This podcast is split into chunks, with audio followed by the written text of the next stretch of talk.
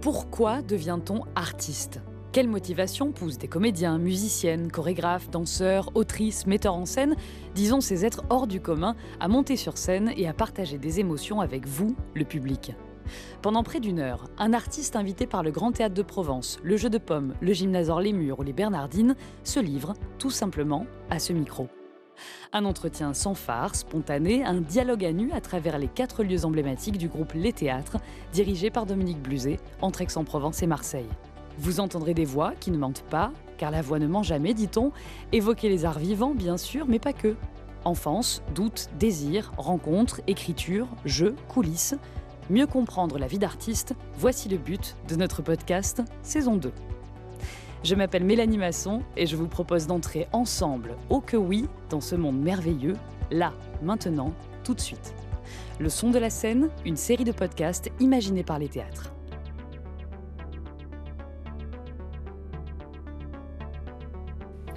Il y a des signes qui ne trompent pas, ou tout du moins que l'on reçoit et que l'on prend au cœur, ou pas, encore une fois. Et je ne sais pas vous, mais moi j'adore souvent, et aujourd'hui plus encore dans ce monde qui va trop vite et où il faudrait tout savoir, tout connaître, tout de suite, choisir des livres, des films, des vinyles, oui, je sais rester euh, matériel quand il le faut, par la simple évocation de leur titre. Comme ça, au hasard, spontanément, en entrant dans des lieux qui me rassurent, que je connais, que j'aime, mais en me laissant surprendre, toujours pour ne pas s'endormir. Donner du mouvement, au fond, ouvrir des portes, se laisser émerveiller, décevoir, pourquoi pas, et alors? Et se laisser émouvoir surtout, plus que jamais en ce moment. Et bien justement, si l'on prête un œil attentif, une oreille douce et attentionnée à quelques titres de la carrière de notre invité, originaire de Digne-les-Bains, dans les Alpes de Haute-Provence, chez nous, il y a de jolis signes et j'ai envie de les prendre aujourd'hui. Il est révélé pourtant j'aime pas tout à fait ce, mot, hein, comme si avant il n'y avait rien eu, en 2012, dans L'air de rien, un film pour lequel il est présélectionné pour le César du meilleur espoir masculin, en 2013. L'air de rien, comme dans la chanson de Tété, comme ça, tranquille, et pourtant il y a du boulot. Grégory Montel avance 10% à 100% de son rôle d'agent artistique au grand cœur, comme dans sa vie, paraît-il, ou semble-t-il, si on sait le regarder. Puis en 2017, Diane a les épaules. Il les a, les épaules et les pieds sur terre. En tout cas, on a envie d'y croire. Ici, dans ce podcast, beaucoup de théâtre aussi, on en parlera. On parlera de la carrière de Grégory Montel, bien sûr. Il en sera question de sa personnalité. On a envie d'en savoir un peu plus, de sa vision du cinéma et du théâtre, de ses rôles clés, de son lien aussi avec les théâtres et cette création du spectacle Ici Nougaro. Grégory Montel à l'affiche de Libre Garance, également de Lisa Diaz en cette rentrée 2022 au cinéma. Et le voici ici, chez lui, chez nous, en Provence avec ce sentiment délicieux de recevoir un bon copain. Bienvenue de tout cœur et au cœur de ce nouvel épisode premier de la saison 2 du Son de la scène, en public pour une première fois et pas la dernière, je l'espère vivement. Honneur et joie partagés. Soyez les bienvenus.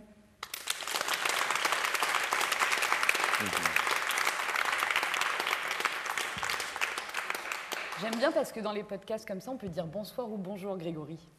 Eh bien, bon, en l'occurrence, c'est bonsoir. Là, bonsoir, là c'est bonsoir. Là, bonjour bonsoir. ou bonsoir.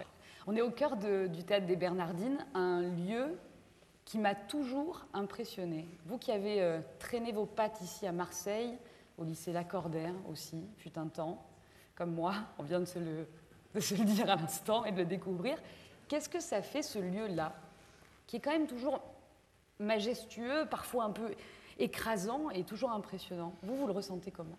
Ah, il l'est, hein, il, est, euh, il, est majestueux. C'est vraiment une. C'est, intéressant parce que ça a été un lieu de culte, ça a été un lieu sacré, et, et ça reste un lieu sacré puisque ça devient un théâtre. Et donc euh, quelque chose de sacré dedans. Euh, moi, je suis très ému parce que je reviens après pas mal de temps à Marseille. Je me suis réinstallé à Marseille il y a deux ans. Et, de revenir et d'avoir eu la chance de rencontrer euh, bah, d'abord Dominique Buzet pour lui parler d'un projet, mais on, en discutera plus tard, mais, mais de revenir à Marseille en me disant tiens, il y a une maison de théâtre qui est susceptible de m'accueillir 20 euh, ans après mon départ, euh, en fait ça me touche énormément.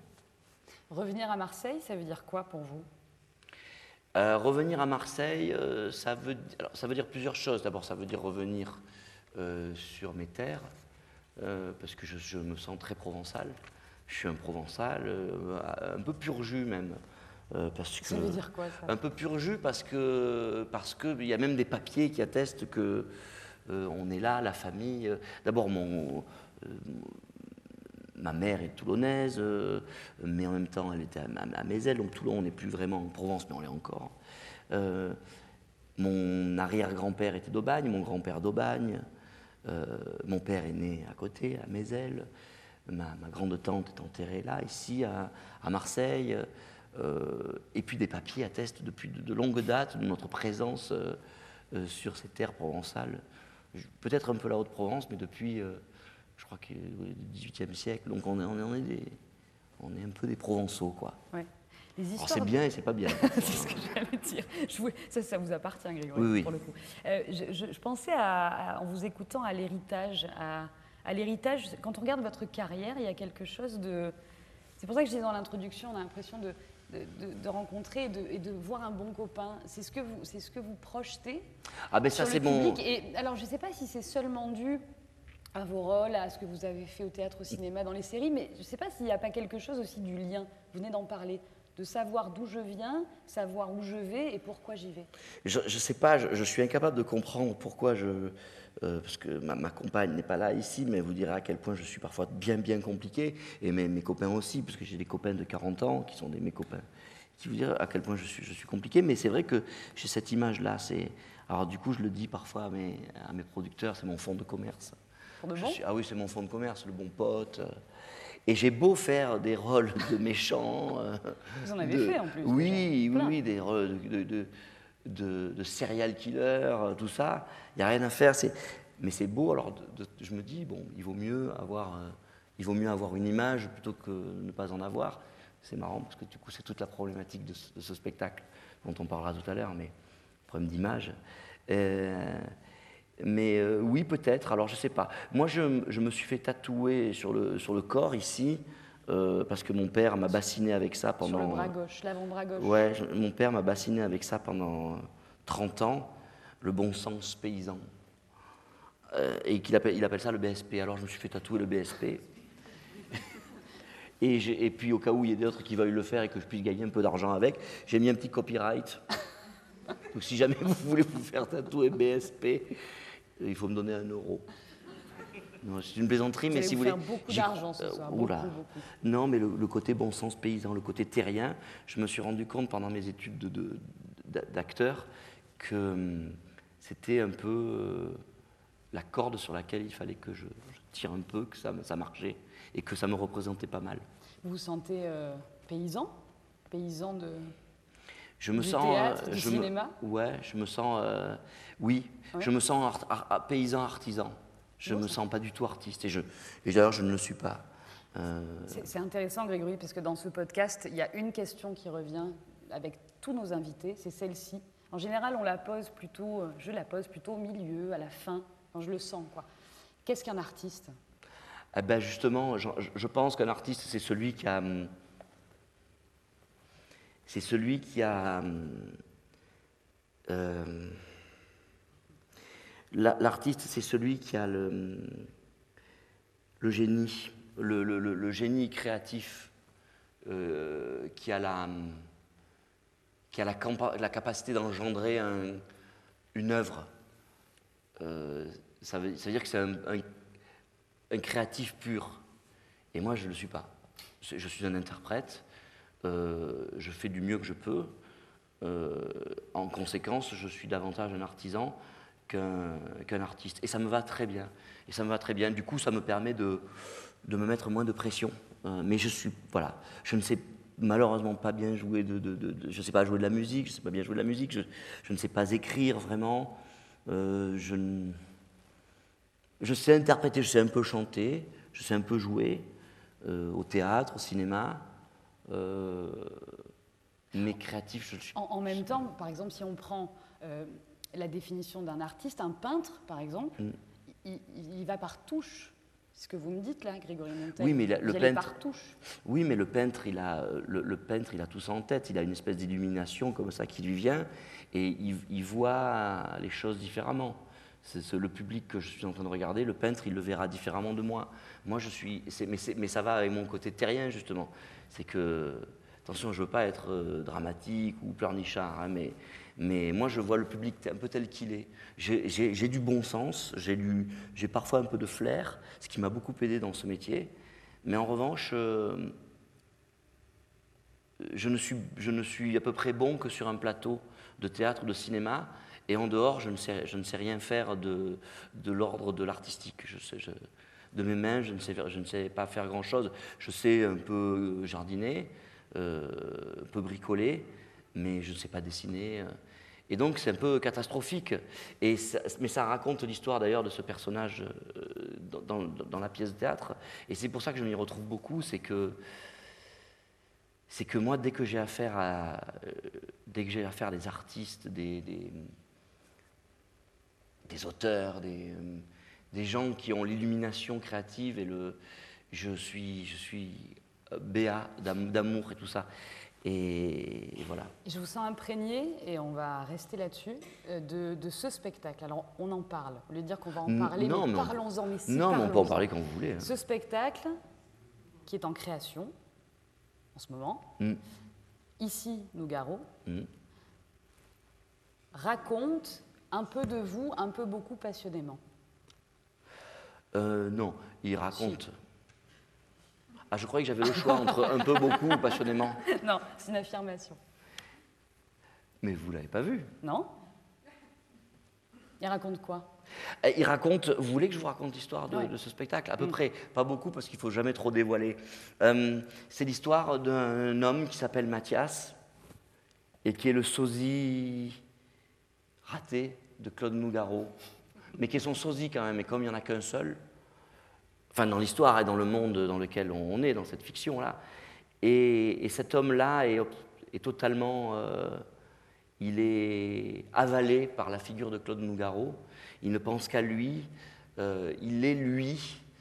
Et en même temps, il n'est pas lui. C'est ça son drame. C'est que c'est l'histoire d'un homme qui a l'impression qu'il ressemble à, Claude Nougaro, qui est fasciné par Claude Nougaro, et son image est sans arrêt euh, floutée. C'est-à-dire que lui-même, il n'arrive plus très très bien à savoir qui il est. Et, et face au génie absolu de Claude Nougaro, cet homme, qui n'en est que la réplique euh, petite euh, et miniature, cet homme souffre de sa situation.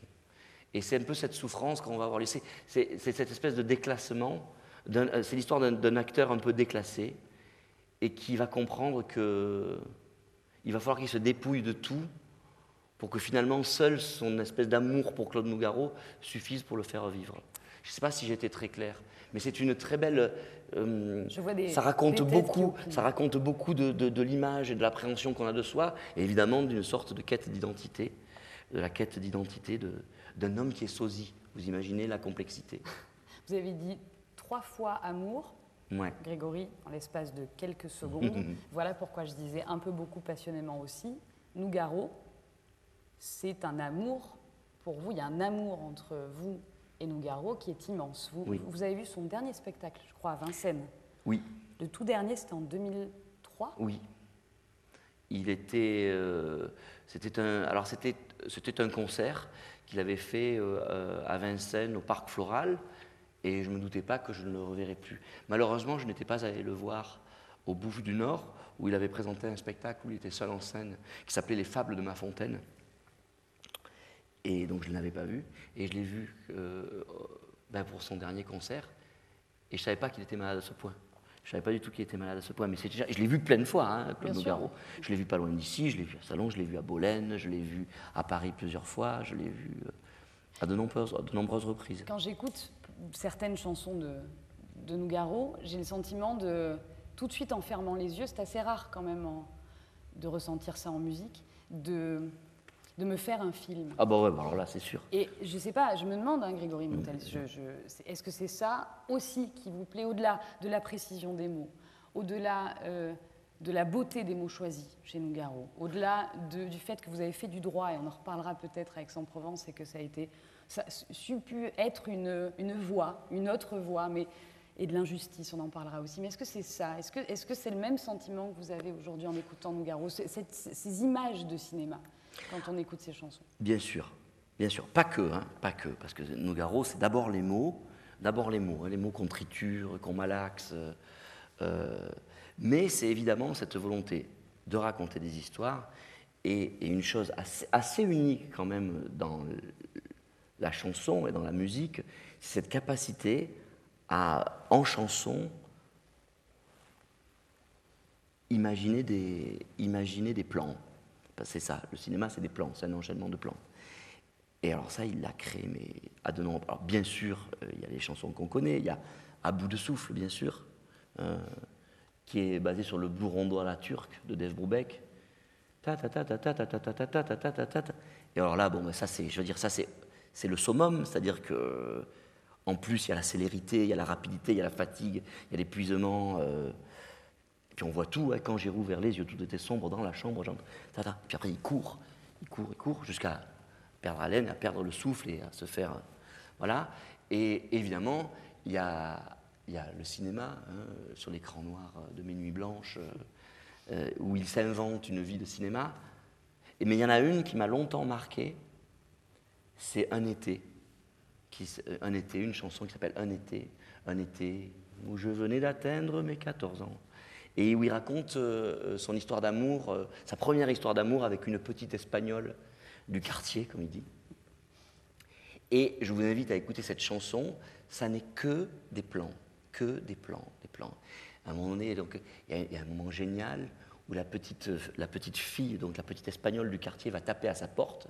Lui, il est en haut dans la chambre, donc de sa, dans, dans sa chambre, mais chez sa grand-mère, parce qu'il était élevé chez, par sa grand-mère.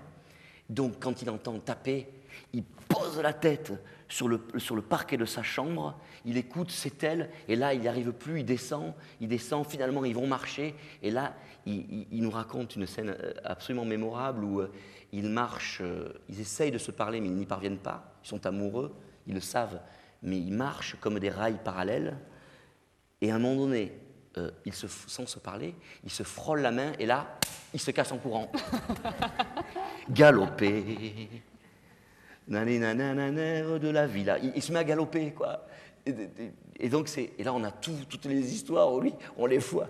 C'est absolument génial. Et ça raconte aussi, évidemment, euh, la relation entre Nougaro et les femmes, euh, qui est une histoire complètement ahurissante parce qu'il est, il est effrayé par les femmes, il est abasourdi et effrayé par les femmes.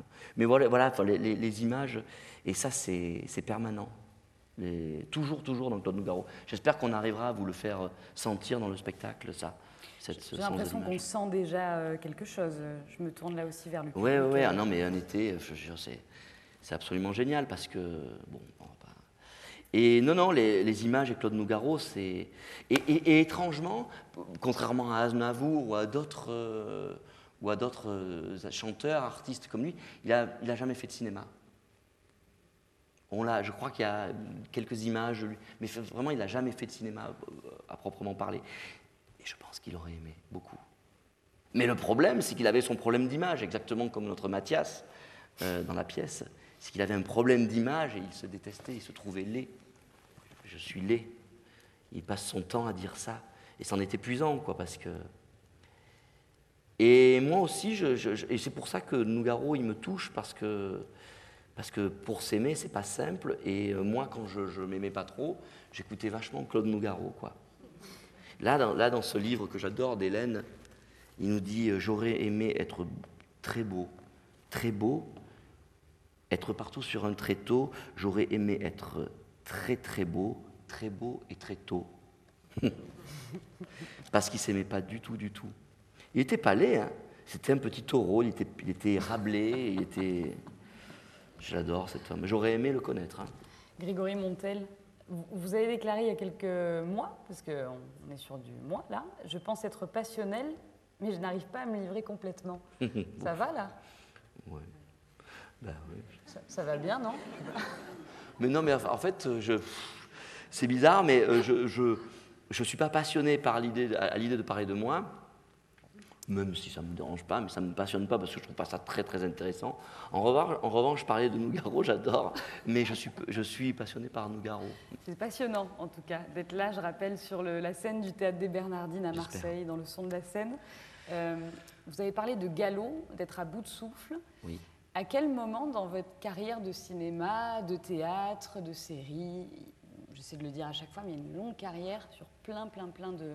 Non, c'est vrai, plein de plein d'arts vivants différents. À quel moment vous avez couru? À quel moment vous avez eu l'impression de vous essouffler? À quel moment vous avez eu l'impression d'aller trop vite? En fait, je parle de rythmique comme de musique au fond. Parce qu'il y a ça aussi chez Nougaro. Il y a un rythme. Oh ouais, ouais. Il y a un rythme, quoi. Ah bah oui, oui, oui. Puis, puis, ce qui est génial avec Nougaro, c'est qu'il y a des rythmes de, partout qui viennent non, de Non, mais là, vous êtes en train de, reparler de Nougaro, et en fait, c'est une émission avec vous, Grégory Montel. Donc là, vous êtes en train de vous échapper comme ça. Moi, ma, moi, ma rythmique, euh, je suis... Euh, je suis très, je suis, moi, je suis très impatient, donc j'ai plutôt tendance à, augmenter le rythme qu'à le, le, descendre. Je, je suis quelqu'un de plutôt rythmé. Euh, après, à mon âge, je suis encore un peu jeune, mais euh, euh, parfois je m'essouffle un peu plus vite, que je me souffle un peu plus vite qu'avant. Mais je suis très impatient et malheureusement, mon métier m'a appris à le devenir. Il m'a appris à devenir patient parce que quand je suis arrivé à Paris en 2002, j'étais persuadé que mon immense talent allait exploser en 2-3 ans maximum. Euh, puis j'ai compris d'abord que mon talent n'était pas immense et qu'il fallait peut-être travailler un petit peu plus. Et puis après, j'ai compris que ce ne serait pas 2-3 ans, mais peut-être euh, jamais. Puis après, finalement, mais si vous voulez, donc c'est euh, en fait la patience. Ça a un rapport avec le rythme, non peut-être Tout à fait. la patience, je l'ai apprise grâce à ce métier. il, faut, il y a toujours quelque chose à attendre et à attendre de mieux. et donc, en fait, c'est c'est marrant parce que des, ça ressemble un peu à un relais, ce métier, dans le sens où euh, il y, a un premier relais où on se dit, ben, puis en fait il y a un deuxième relais, puis en fait il y a un troisième relais, il y a tout le temps des relais, et en fait on se rend compte très vite qu'on euh, n'est jamais vraiment euh, rassasié. Et du coup, même si j'ai plus l'énergie que j'avais quand j'avais euh, à 25 ans, même si j'ai plus cette même énergie, je, je, veux courir plus vite qu'avant. Surtout là maintenant, je m'en rends compte. Je, je, travaille beaucoup en ce moment, j'ai cette chance-là de travailler beaucoup, de faire des, trucs que j'aime, mais euh, et je veux aller vite. Je ne sais pas pourquoi, parce que peut-être qu'à partir de 40 ans, on se rend compte que le temps manque, quoi.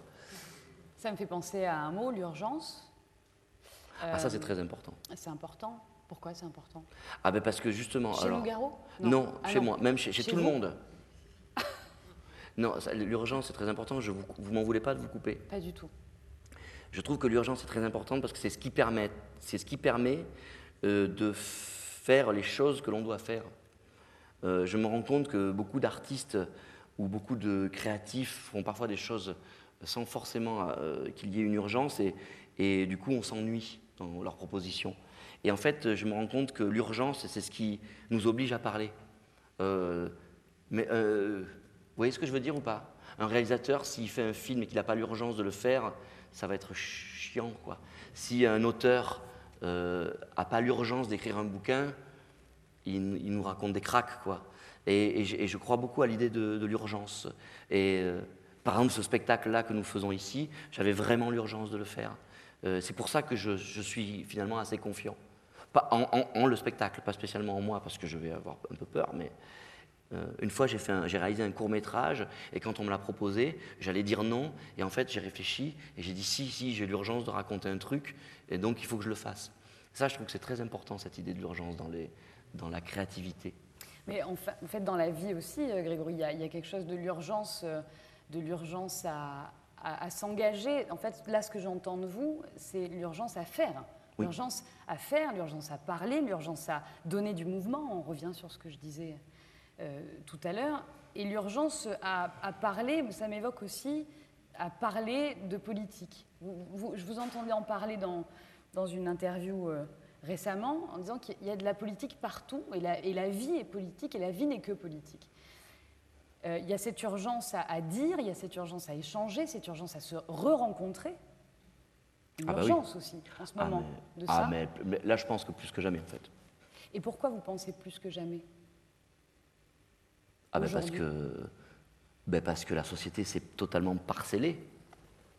Parce que la société s'est totalement parcellée, qu'on ne parle plus qu'entre nous, euh, qu'on parle qu'entre... Euh, collègues, collègues d'Instagram et de Facebook, qu'on exclut ceux qui ne pensent pas comme nous, qu'on on parle entre gens du quartier, que les quartiers, malheureusement, ils ne sont plus du tout mixtes comme ils l'étaient probablement plus, plus tôt, que, et que la société s'est durcie. Loin de moi l'idée de, Mais que la société s'est durcie comme jamais elle ne s'est durcie. Aujourd'hui, on tue euh, pour. Mais pareil, je veux pas du tout. Mais on tue pour un refus d'obtempérer. C'est-à-dire qu'aujourd'hui, à la télévision, on nous parle du refus d'obtempérer comme s'il s'agissait d'un crime. Et comme ça méritait la peine de mort. Mais, si vous voulez, il y a une permanence. On s'est endurci comme jamais nous nous sommes endurcis. Je, je ne pense que la société, alors que euh, les choses vont mieux, moi je suis quelqu'un qui pense que ça va mieux, ma, grand-mère il y a 70 ans elle était sous les bombes, euh, euh, et, il y a 150 ans, Digne, Marseille, on n'était pas sûr d'arriver vivant, Paris-Marseille encore moins, donc a priori ça va mieux, et des gens nous font croire que ça va, que ça va beaucoup moins bien. Et donc on parcellise et on nous fait croire qu'une personne qui se cache sous un voile est, une, est, un, est, un tueur ou un, terroriste potentiel. C'est-à-dire qu'il y a la peur de tout. et moi, ça, je... de la moindre petite peur. Ah, mais c'est phénoménal. Moi, je, à Digne, euh, dans ma ville natale, on ne fait plus rien. On revient à agir. Ah, mais on ne fait plus rien. On ne fait plus rien parce que c'est risqué de faire. En plus. J'y revenais souvent à Digne. Bien sûr. Là, il y a 15 jours, j'ai fait mon, petit festival avec. Euh, et on, a fait un festival au Palais des Congrès de la ville de Digne, qui est un palais des Congrès, où Madame le maire, que j'aime beaucoup au demeurant, euh, fait euh, son, comment on dit, pour, la, nouvelle année, fait son, son, allocution de, des, vœux, quoi, où on mange et où on boit. Mais si on fait un concert, on ne boit pas et on ne mange pas. Vous comprenez Parce que c'est dangereux parce qu'on peut abîmer le sol ou je ne sais pas trop quoi. Donc vous voyez, si vous voulez, on, donc du coup, euh, un des rares moyens de faire se rencontrer les gens à Digne-les-Bains, qui ne sortent plus du tout, là, je suis heureux que vous soyez là, mais les gens à Digne-les-Bains ne sortent quasiment plus, parce que la, télévision nous suffit. Euh, donc ils sortent plus, et quand ils sortent, on leur interdit de boire ensemble, parce que c'est dangereux. Parce qu'on on peut être sous vous voyez ce que je veux dire Et tout comme ça se durcit. Mais c'est imperceptible. Hein. Mais ça, ça s'est durci. Alors que ça s'est durci d'une force. Et après, on se retrouve avec des gens qui nous disent qu'il faut réhabiliter le, maréchal Pétain. Vous voyez ce que je veux dire? Et puis finalement, c'est audible. Parce qu'on s'est durci. Grégory Montel. Je ne voulais pas parler de ça. Non, non, non, non. Mais il faut parler, parlons. On est là pour ça dans le son de la scène aussi. Grégory Montel, si vous nous parliez encore, c'est bien, bien, si vous nous parliez encore précisément de votre choix musical. Ah Parce que je pense que c'est le moment. Oui, oui, mais ben, ça va avec le eh truc. ça, Va avec. ça, va, avec. parce que à, la, dureté, je crois qu'on peut, qu'on peut, qu'on peut renvoyer de la poésie. Oui. Déjà, on peut essayer, et en plus de la musique. Et en plus, comme la, comme, comme la, douceur, il faut la prendre, et, la liberté, c'est pareil. On la prend. Dites-nous pourquoi vous avez choisi Parce que je pense, je pense vraiment qu'il y a des gens, et c'est pas. Bon, il, y a, il y a 20 ans, je vous aurais dit euh, c'est du chiquet, mais il y a des gens qui croient encore, et Nougaro le croyait, et Mansé aussi, que la, poésie peut sauver la société, et le monde même. Et je pense qu'en fait, c'est pas faux. On est en 2008. Ah non, là, nous sommes en 2022. Ils sont bien les silences aussi. Ah, mais les silences, bien les silences aussi. Le pays de la liberté, Gérard Mansé. Qu'est-ce qu'on fait? On l'écoute et on en parle après? Oui, j'espère que ça ne vous ennuiera pas, mais j'adore ce morceau. Et je pense qu'il faut le laisser en entier. Parce qu'on a besoin de, Ça dure 4 minutes et quelques. Ça va aller pour vous 4 minutes et quelques? On va le laisser en entier, on va l'écouter. C'est votre choix musical. Et dans le son de la scène, chaque artiste, vous en êtes un, Grégory, vous en êtes un, choisit euh, un morceau, une chanson. Moi, je pensais que ça allait être soit Nougaro, soit Camille. Oui, parce que j'en avais parlé. Mais ce sera Gérard Mancé dans le son de la scène, premier épisode de la saison 2, avec Grégory Montel en direct et en public des Bernardines.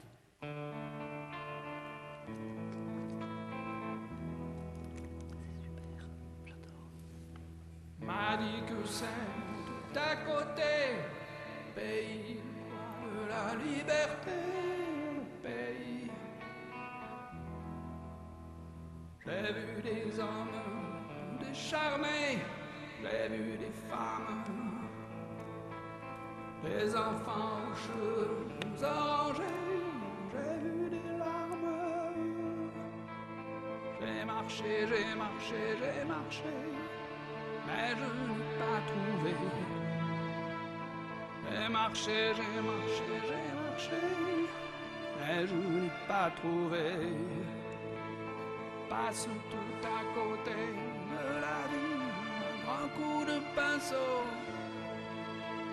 Passe tout à côté de la vie, passe tout à côté.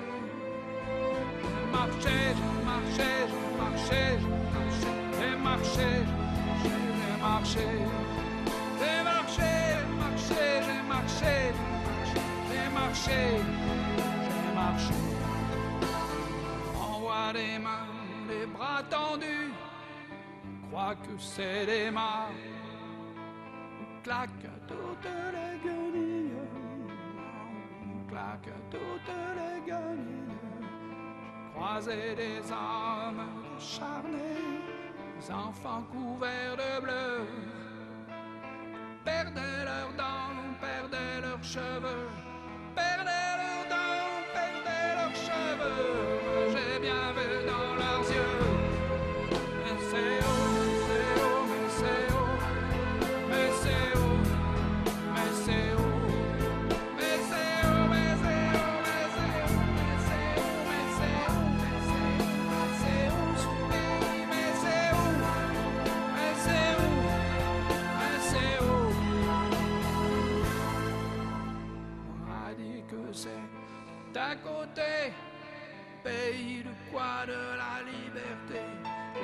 cherchais, je cherchais, je cherchais, je cherchais, je cherchais.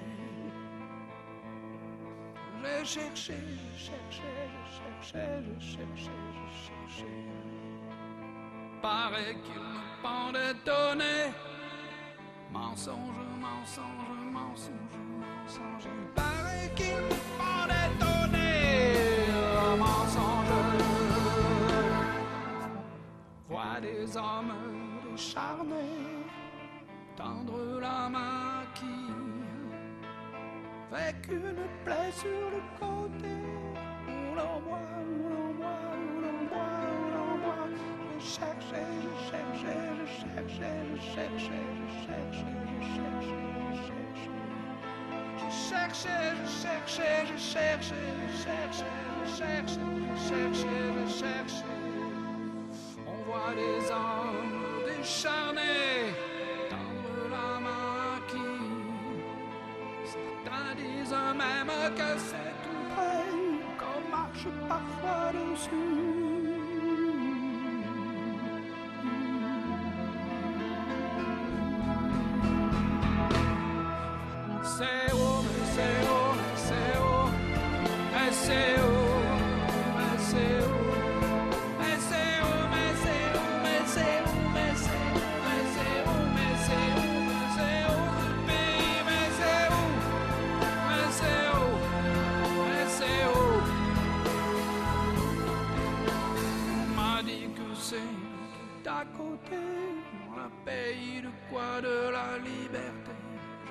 J'ai cherché, j'ai cherché, j'ai cherché, j'ai cherché, j'ai cherché. Oh, mensonge, mensonge, mensonge, mensonge, mensonge, mensonge, mensonge. Bam Gérard Mancé, allez-y, bravo. Bah Oui. ouais, ouais. Il a beaucoup écrit pour, il a, il a beaucoup écrit pour Bachung. Oui. Et c'est notamment l'auteur d'un- texte absolument ouf qui s'appelle Comme un Lego, de Bach, enfin, qu'a chanté Bachung merveilleusement.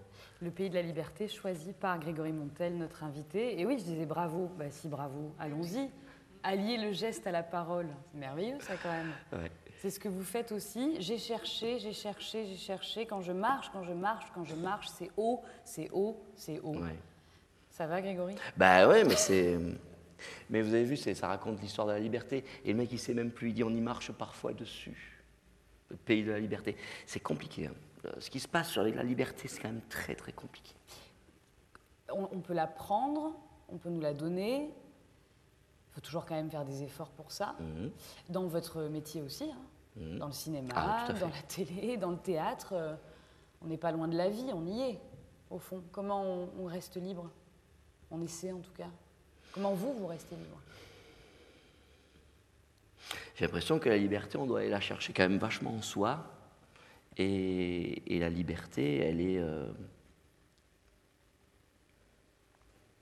C'est terrible à dire, mais la liberté, euh, j'ai un peu l'impression qu'en 2022, elle est dans la connaissance. C'est-à-dire que la connaissance nous, donne, euh, nous offre la liberté d'ouvrir, d'ouvrir le champ de vision. Euh, c'est ça pour moi la liberté, et, c'est ça qui ne va pas, je trouve. C'est qu'on a l'impression que la liberté, c'est quelque chose de... Aujourd'hui, pour beaucoup, la liberté, c'est quelque chose de très matériel, alors que la liberté, c'est en soi qu'on l'a. Et, et, c'est la problématique de tas de choses. La liberté, on, on, on nous l'enlève à partir du moment où on ne croit plus en la possibilité des choses. Quoi.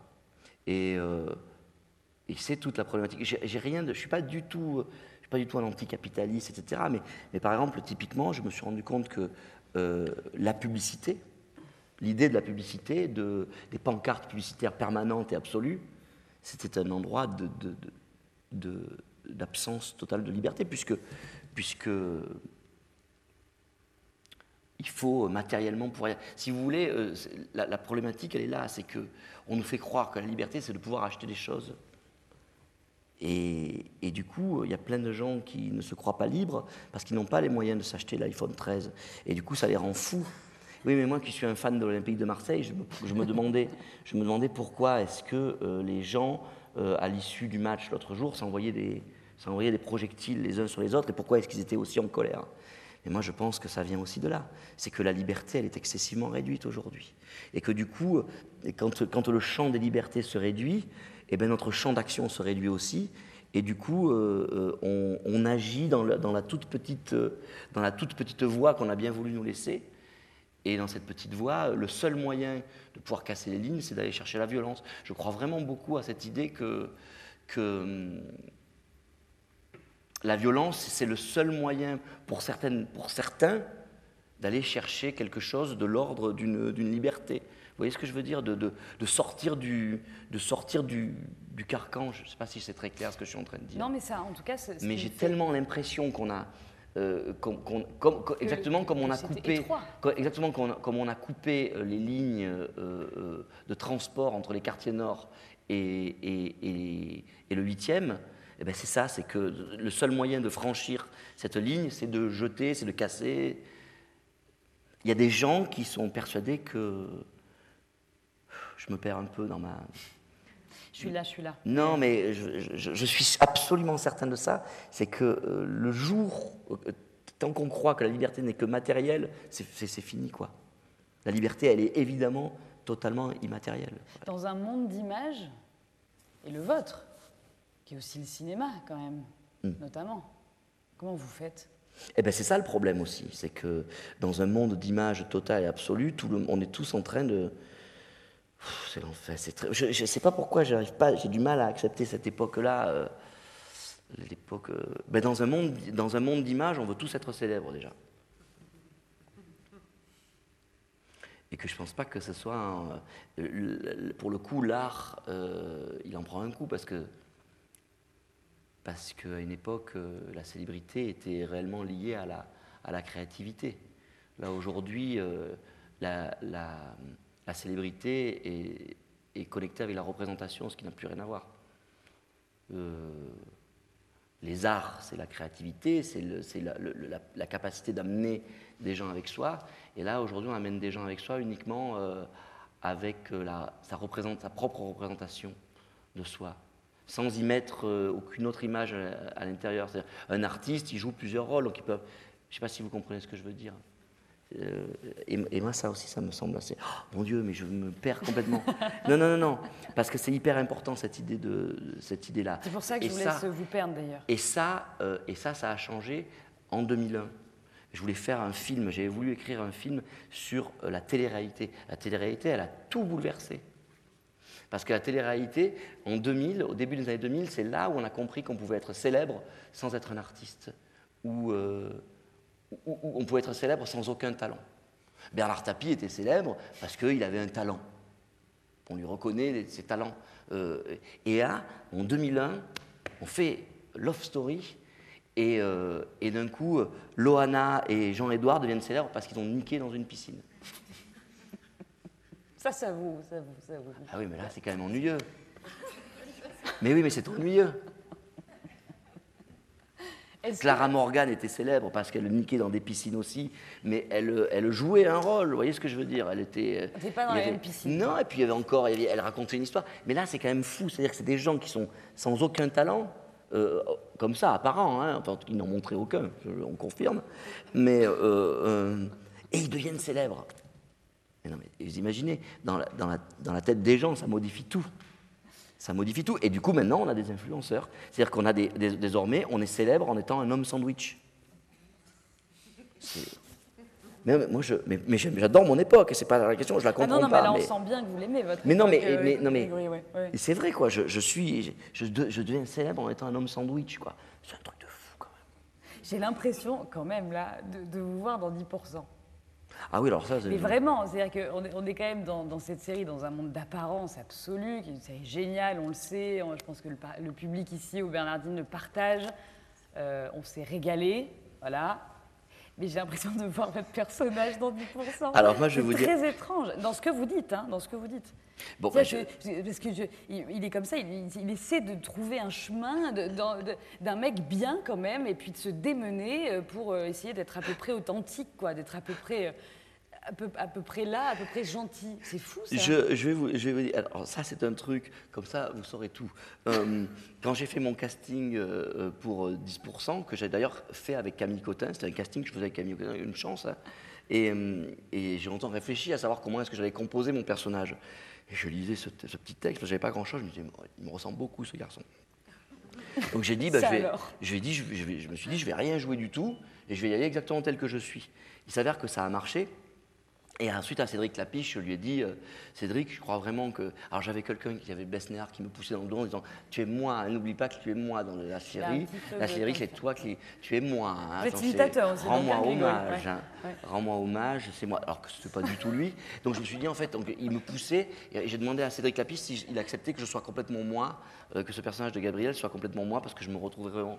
Donc, euh, les gens me disent Oh, on dirait exactement Gabriel. Ben oui, parce qu'en fait, j'ai vraiment pris la décision de ne pas du tout, du tout composer quoi que ce soit. Et je- et je- et j'ai essayé de tenir le choc pendant, pendant les quatre saisons pour vraiment être le plus moi possible, parce que je trouvais que ce personnage me courait. Vous voyez ce que je veux dire? Et du coup, c'était hyper confortable. J'avais mes chaussons. J'arrivais, dans chez ASK, je mettais mes chaussons et j'étais, mon Gabriel. C'était, c'était hyper fastoche. Je vais vous dire que Grégory Montel est en train d'enlever l'une de ses chaussures. Voilà, parce qu'effectivement, on n'a pas l'image, mais ouais. Vous n'avez pas chaud avec ces chaussettes là Non? Je viens de les voir en fait. Si, Ça si- va bon, elles sont trouées, celles-là. Bon, enlevez, enlevez les chaussures hein, si vous voulez, Grégory. Franchement, on est, on est entre nous, il n'y a aucun problème. Parce que je suis pieds nus sur le plateau en ce moment ici, parce qu'il fait trop tellement chaud. C'est pour ça que vous faites un. Vous êtes en, en train de, de- de créer euh, un, un spectacle avec un sosie. Ce que vous venez de dire, quand même. J'ai essayé de rester le plus moi possible, c'est ce qui a fonctionné, c'est un succès, évidemment. Si j'avais 10%. vraiment dû faire un spectacle, si vraiment le sujet Et ça va maintenant, être vous êtes sosie, sur un sosie, c'est intéressant quand même. C'est, en fait c'est un film sur Manoukian, parce que tout le monde dit que je ressemble à André Manoukian. Je sais pas, je- on va faire un truc. Vous, vous trouvez ou pas ici dans le public de Ah oui. Bernardine Ouais, ouais. ouais. On a combien de plus? Ah là là, il va falloir faire euh, de la voilà. musique du coup maintenant. Non. Grégory. Et oui, du coup, je ressemble pas vraiment à Nougaro, mais c'est ça qui était bien, je trouve. Que puis c'est ça, le théâtre aussi, c'est de raconter des choses qui sont pas vraies, puis, et puis, de, puis qu'il y ait une- au théâtre, il y a une convention. J'espère que quand les gens viendront voir ce spectacle sur Nougaro, la convention du théâtre, et qu'ils sortiront en disant, c'est vrai qu'il ressemble un peu à Nougaro, alors que pas vraiment. Vous avez envie de faire beaucoup plus de théâtre aujourd'hui ou? D'ailleurs, vous étiez euh, dans les années 90 à Aix-en-Provence, au théâtre de l'Atelier, Oui, chez Alain Simon. chez Alain Simon. Ouais. Bon, là, c'était voilà, il y a quelques temps, on va Oui. dire, il y a quelques temps, comme ça, on Oui, oui, c'était il y a ça. quelques temps. Voilà. Et aujourd'hui, c'est le théâtre euh, d'abord Eh ben, écoutez, euh, Le en cinéma tout cas, aussi, ça fait hein, bien que- longtemps que j'ai pas fait de théâtre. Euh, ma dernière expé- expérience théâtrale, c'était vraiment un truc autoproduit. C'était une tentative qu'on a fait avec quelques amis dans, une, dans, un, dans un théâtre qui n'en est pas un, qui était dans une usine, etc. C'était très très bien. Mais bon, c'était- vraiment. Vous allez bien vous mettre des contraintes quand même. C'était hein, vraiment trop fou. Et là, non, en fait, si vous voulez, c'est très important parce qu'il est temps que je parle de Sharif Gattas aussi, Oui. qui est l'auteur de la, de la pièce qui s'appelle Ici Nougaro. Euh, Sharif Gattas, c'est grâce à lui que j'ai fait du théâtre. euh, c'est mes, premiers cachets professionnels, c'est grâce à, à Sharif, euh, qui- que j'ai rencontré en 2003. Et en 2004, on a joué une pièce de théâtre qui s'appelait Du vice à la racine, euh, écrite par lui, par, par lui, par Sharif, avec mes copains, qu'on a joué pas mal de fois, qu'on a joué plus de 150 fois. Et Sharif, on est resté très potes, on se voit beaucoup. Et c'est moi qui lui ai demandé il y a deux ans s'il n'avait pas envie d'écrire quelque chose autour de Claude Nougaro. Et donc il s'en est chargé. Et il m'a présenté un texte euh, il y a un an, qui s'appelait, donc euh, au début ça s'appelait D'où je viens. Maintenant ça s'appelle Ici Nougaro. Et donc c'est Sharif Gattas qui, avec le talent qu'on lui connaît, que vous allez lui connaître et que, que vous allez lui reconnaître, et moi que je lui connais déjà depuis longtemps, a écrit un texte absolument génial voilà, qui s'appelle euh, Ici Nougaro. Et, euh, et ce spectacle, j'ai aussi la chance euh, d'être sur le plateau. C'est un monologue, Mais, pas nous sommes, seul. mais nous sommes deux. Et oui, Euh, on, est Lionel avec, Suarez. ouais, on est avec Lionel Suarez, un qui est un, formidable. qui est un des plus grands accordéonistes euh, au monde. Qui est aveyronné. Qui est aveyronné. Il a de Qui est a de l'accent un petit peu, Oui. qui, a, qui a très bien connu Nougaro à la fin de sa vie, qui a fait son dernier album, qui a fait certaines de ses dates, et, qui est resté un ami de la famille de Claude Nougaro, d'Hélène, de, Cécile, euh, et tout ça. Et donc, je lui ai demandé s'il acceptait d'être avec moi sur le plateau. Et Lionel, Lionel Suarez a accepté. Donc, nous sommes deux pour un monologue, mais Lionel a également un, un personnage. Ce qui fait penser à une tradition, euh, notamment Raymond DeVos, qui avait souvent un pianiste Oui, avec lui. Oui. Euh, je pense euh, à, ple- à plein de duos comme ça. bien sûr. Qui vous ont inspiré aussi? Euh, bah, euh, en tout cas, ce ce, duo-là, hein, oui, oui, ce duo-là. Oui, mais les duos, bon, on en connaît. euh, C'est, euh, les duos, c'est hyper important. Comment ils s'appelaient là, les deux, les deux phénomènes Dax euh, et Dux et je sais plus qui. Évidemment, évidemment, très important, Laurel et Hardy. Et non, non, mais et et et le clown blanc et l'Auguste. Donc le duo fonctionne toujours. Et, euh, et Jacques Brel et, euh, et, et euh, Lino Ventura. Mais ce duo Et- musique-théâtre, Euh, le duo musique-théâtre, précisément. j'ai j'ai- c'est- j'ai pas été inspiré, j'ai vraiment été inspiré plutôt par les, les duos en règle générale, mais pas forcément musique-théâtre, parce qu'il ne s'agit pas du tout d'un récital. C'est vraiment pas, c'est vraiment une pièce de théâtre. Oh, c'est pas un qui chante, ou je joue très peu chanter, c'est vraiment une pièce de théâtre. Donc, euh, Vous avez déjà chanté dans cette émission, hein, vous le savez Plusieurs fois, là. avant, d'accord. Mais on va finir en chantant aussi. Mais euh, donc c'est vrai- c'est c'est vraiment un duo, c'est vraiment un duo de comédie. Ça sera vraiment un duo de comédie. Euh, Nougaro a d'ailleurs quasiment fini sa carrière euh, sur un duo absolument magique avec Maurice Vander, son grand compagnon de route, euh, dans un spectacle qui était absolument merveilleux, que j'avais eu la chance de voir à Bolène, qui s'appelait Une voix, dix doigts. Et c'était, euh, je pense, ses, plus, ses meilleurs moments. Le duo, ça peut être, ça peut être absolument magique. C'est que ça, c'est toujours très créatif parce que ça, parce qu'on est, il y a moins de monde sur le plateau et du coup on est vraiment concentré sur, sur, on est vraiment concentré sur l'essentiel. C'est bien. C'est tout aussi bien qu'une troupe, parce que vous êtes un, un garçon de bande aussi. Ouais. Donc, euh, on Bah. c'est le duo. J'aimerais bien recréer un peu le- euh, mes meilleurs souvenirs de, mes meilleurs souvenirs dans mon métier. Ça a toujours été des souvenirs de troupe. Et là, parce vous que- vous lancez dans un duo. Et là, on- une petite troupe, une troupette. on se lance dans une troupette, mais c'est une troupette avec des gens qu'on aime bien parce qu'on est très copains tous les trois. C'est bien ça. On revient Ouais. aux copains, alors on revient Ouais. à l'amitié. Ah oui, l'amitié c'est c'est fondamental. L'amitié avec les livres aussi. Ça, Grégory Montel, euh, Ouais. vous l'avez, cette amitié, parce que vous parliez de reconnaître, se reconnaître dans ce métier. Moi, j'aime bien quand on dit rencontrer un livre. C'est joli aussi. Ah ouais. C'est toujours une rencontre. Ah oui, oui. Et dans cette émission, dans le son de la scène, dans ce podcast, on vous, on vous demande, à vous, invités, artistes, de choisir un passage, Mm. une lecture. Mm. Ça vous dit? Oui, Surtout, vous avez choisi un. Je vous avez laissé carte blanche. C'est euh, la liberté dans cette émission. Elle est là. Ah, ouf. Eh oui, ouais, elle est là. Et, euh, et j'arrive comme ça ici sur la scène des Bernardines, et que vois-je? Ah, ben c'est- alors, je, vais- je vais vous dire. Cinq dans tes yeux d'Adrien Bell. Ce que certains ou certaines d'entre vous ont peut-être déjà lu ici, parce que, ouais, il y en a. Parce qu'il a une grande accroche avec Marseille aussi, évidemment, bah, il- Adrien. Et, et je, je vais vous dire pourquoi j'ai choisi ça. C'est parce que, c'est parce que je, je me suis engueulé hier, hier soir avec un très bon copain à moi qui est un architecte, un superbe architecte marseillais qui s'appelle. euh, Ma- non, Rudy, il est, il est- il est- oui, il est bando- oui, il est marseillais bandolé, quoi. Non, c'est Mathieu Poitevin, que vous connaissez peut-être, qui a fait la Friche Belle de Mai, et qui ce soir euh, avait une soirée, euh, il organisait une soirée très importante pour lui, euh, autour de la cité. Il a invité plein de gens, et j'avais promis que j'y allais. Et, donc, Et vous êtes là?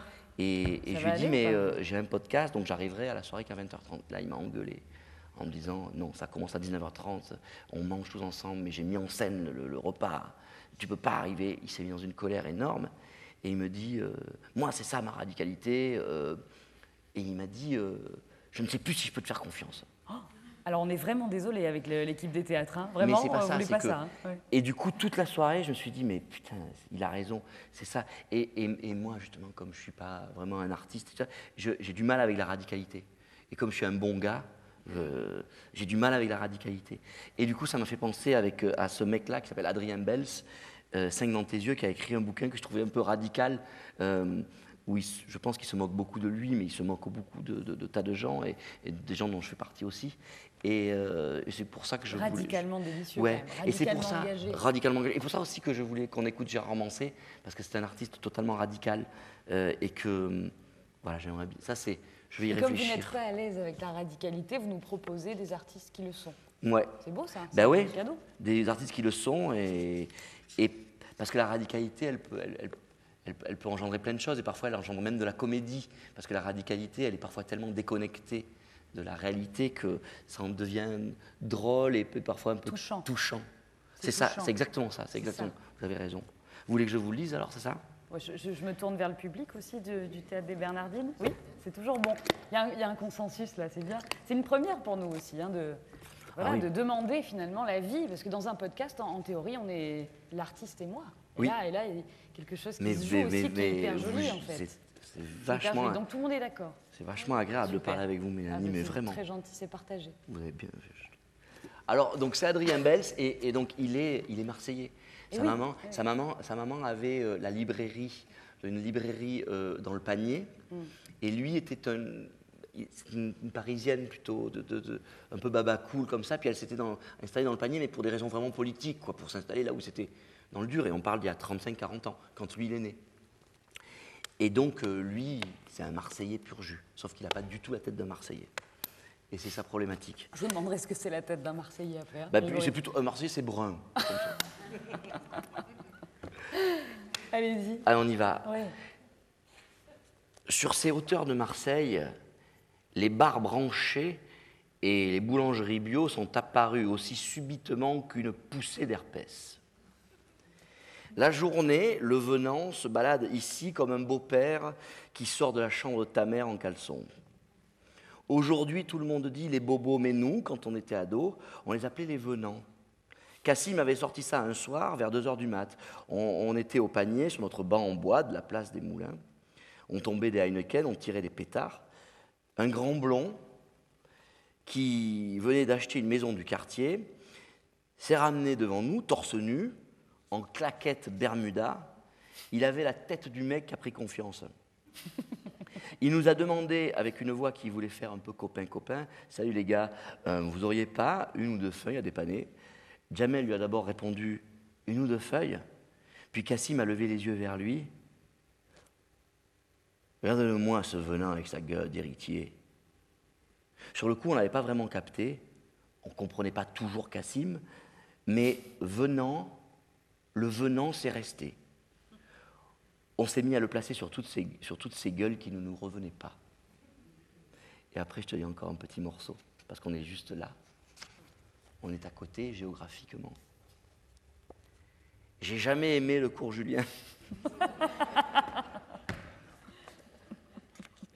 Avec ses murs couverts de graffitis, son marché bio, ses salles de concert, ses restaurants, ses bars, euh, ses, ses boutiques de créateurs.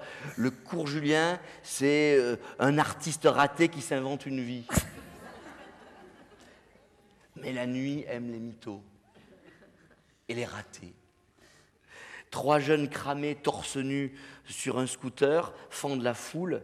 Un noir est allongé par terre, défoncé, et de partout des venants souriants et bronzés qui nagent dans la moiteur de ce samedi soir. On entre à l'Espadon, entre parenthèses la baleine, C'est mieux. le nouveau, cinéma. le nouveau bar cinéma ouvert par Guacamole, la boîte de Jérémy. J'ai lu son interview dans la presse culturelle locale au moment de l'inauguration. Une double page avec euh, en photo la tête lubrifiée de Jérémy assis dans un fauteuil de sa salle. Oui, on, on a senti un besoin de cinéma alternatif et de retour au cinéma de quartier à Marseille. On voulait faire un véritable lieu de vie. Comme si on avait quelque chose à foutre de la vie de quartier. Allez, on finit. Autour de nous, les tireuses à bière crachent la mousse, les serveurs transpirent et les bouches crient pour se faire entendre. Le décor vintage est réussi, je dois dire. Johanna est tombée dans le bras d'un petit gars, il saute sur place. Des retrouvailles largement surjouées. Les femmes et les homos sont parfois bloqués dans une éternelle partie de poupée.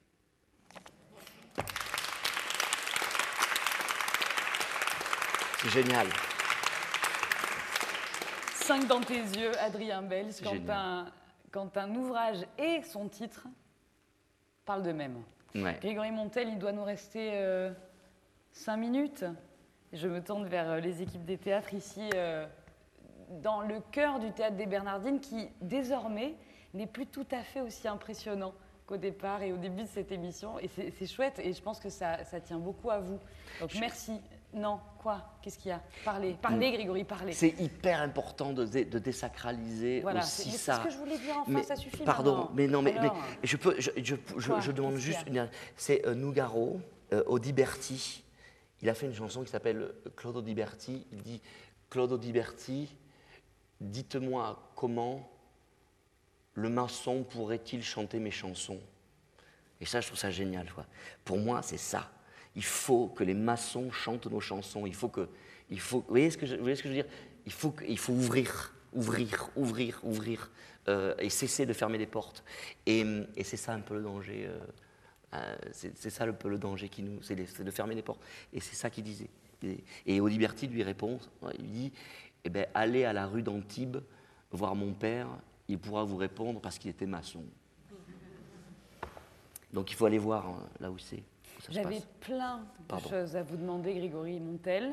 Euh, pas pour moi, hein, pour désolé. nous ici. Non, non, soyez pas désolé parce qu'en fait, je suis en train de me dire, euh, je suis en train de me dire que là, on finit sur ouvrir les portes, que mon introduction, c'était les ouvrir aussi, qu'avec ce podcast, le son de la scène, c'est ce qu'on essaie de faire avec les théâtres. Voilà, juste de donner envie de se rencontrer, de s'écouter, de se voir et ensuite euh, d'aller au théâtre. Voilà, d'aller d'aller encore à nouveau pousser les portes. Et en fait, et en fait je trouve que ça suffit euh, de finir là-dessus, surtout que je m'appelle Mélanie Masson. Et que, et que du coup, je, je crois peut-être un petit peu à ces signes-là. Et, euh, on va vous retrouver évidemment avec ici Nougaro, évidemment euh, grâce et avec les théâtres bientôt. Je ne sais pas à quel moment vous écouterez ce podcast, alors c'est toujours compliqué, mais en tout cas, on est super heureux de vous avoir euh, reçu. Ça a été une première pour nous en public. C'était une première de la saison 2 de, ce son de la scène qu'on fait avec beaucoup de cœur et on essaie d'inviter aussi euh, des artistes qui, comme vous, nous le rendent bien. Donc, merci. Moi aussi, Parfois, il faut arrêter de parler. Je et- voudrais juste remercier, peut-être. Ah oui, vous voulez. Je peux remercier, j'ai le temps Vous pouvez remercier, je voudrais, remercier ou pas je voudrais, oui, je voudrais remercier Dominique Buzet, Maguelone, Hervé, euh, Wolf euh, et tous ces, euh, tous ces gens du, des théâtres qui, nous ont, qui ont accepté de nous faire confiance. Euh, et on est très heureux. Voilà, merci beaucoup.